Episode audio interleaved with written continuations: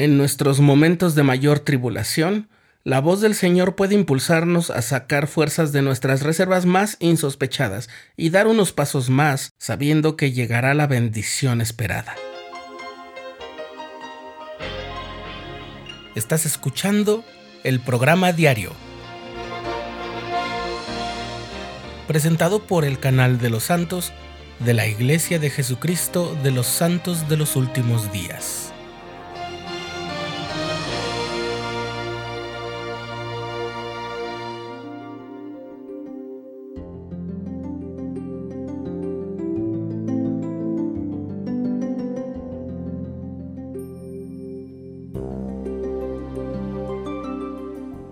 Sabemos que muchas de las tribulaciones de la vida las hemos de pasar en solitario o con un núcleo muy reducido de personas, nuestra familia inmediata, por ejemplo, y que nadie puede tomar nuestro lugar.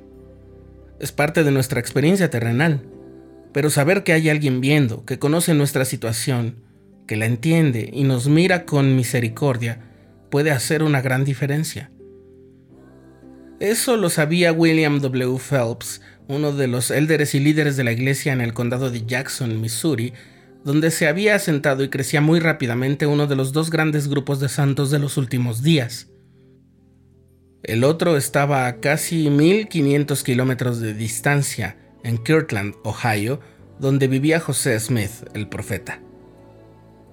El 20 de julio de 1833, un grupo de casi 500 habitantes de Missouri se reunió en una asamblea de la que formaban parte algunas personas de importancia como el juez y el personal del tribunal, los policías y el vicegobernador del estado de Missouri, que era vecino de la región. Redactaron un documento para exigir a los santos de Jackson que detuvieran la llegada de nuevos miembros, dejaran de publicar su periódico y se fueran los que ya estaban ahí. La animadversión de los vecinos no solo tenía su origen en las discrepancias religiosas que pudieran tener con un grupo que creía en un profeta viviente y un nuevo volumen de escrituras, como era el libro de Mormón. Dos años antes, cuando los santos comenzaron a establecerse en Independence, en el condado de Jackson, eran apenas algunas familias, pero para el verano de 1833 ya eran más de 1200 y constituían la mayoría de los pobladores del lugar lo cual significaba que las magistraturas de elección popular podían depender de los mormones, como ellos les llamaban. Además, los miembros de la iglesia combatían su carencia económica con un sistema de trueque, que en realidad era el almacén de la iglesia, y poco a poco tenían éxito haciendo negocios en la ruta de Santa Fe, lo que causaba resentimiento de los demás comerciantes.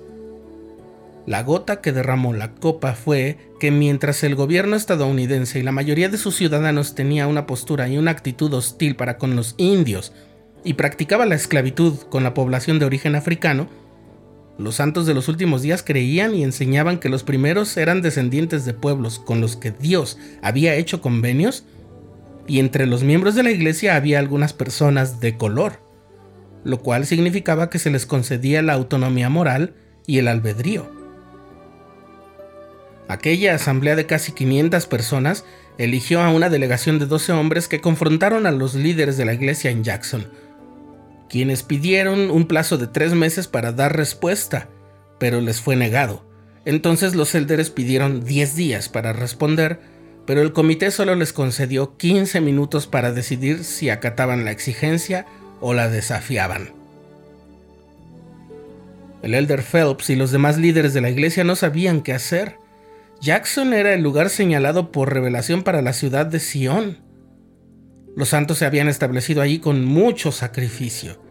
El elder Phelps sentía que necesitaba saber lo que el Señor tenía que decir al respecto, pero solo contaba con 15 minutos, que no bastarían para escribir al profeta a casi 1500 kilómetros de distancia y recibir desde ahí una respuesta que proviniera de Dios. Entonces, al no recibir la respuesta que quería, el populacho destruyó muchas propiedades de los santos, como casas y la imprenta, buscó a sus líderes para hacerles daño y torturó a Edward Partridge y a Charles Allen.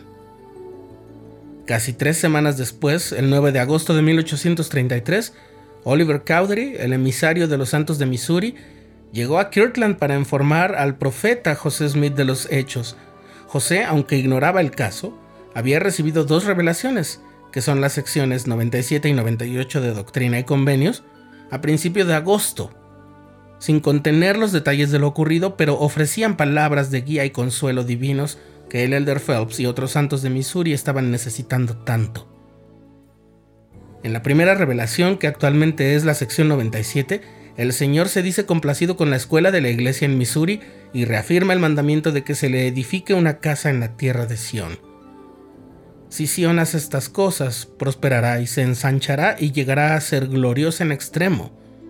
Regocíjese Sión, porque esta es Sión, los puros de corazón. Pero también dijo, la venganza vendrá pronto sobre los impíos y que Sión sería librada solo si procuraba hacer todo lo que Dios le mandaba.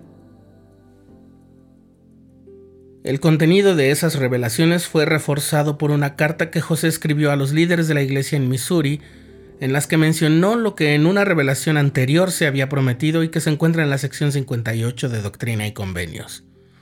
Antes de repasarlas, piensa en el momento de más desesperación que hayas vivido, o quizás ahora mismo lo estés viviendo Puede ser algo relacionado con tu salud física o la de alguien muy cercano a ti. La estabilidad financiera, la seguridad de tu familia, el duelo por la separación o la pérdida, tu bienestar espiritual, en fin. En esos momentos tan profundos y dolorosos que tanto deseamos que terminen para dar paso a la tranquilidad y la paz, la esperanza puede ser alimentada por una voz de aliento, una voz que diga, por lo pronto no podéis ver con vuestros ojos naturales el designio de vuestro Dios concerniente a las cosas que vendrán más adelante, ni la gloria que seguirá después de mucha tribulación, porque tras mucha tribulación vienen las bendiciones. Por tanto, viene el día en que seréis coronados con mucha gloria. La hora no es aún, mas está cerca.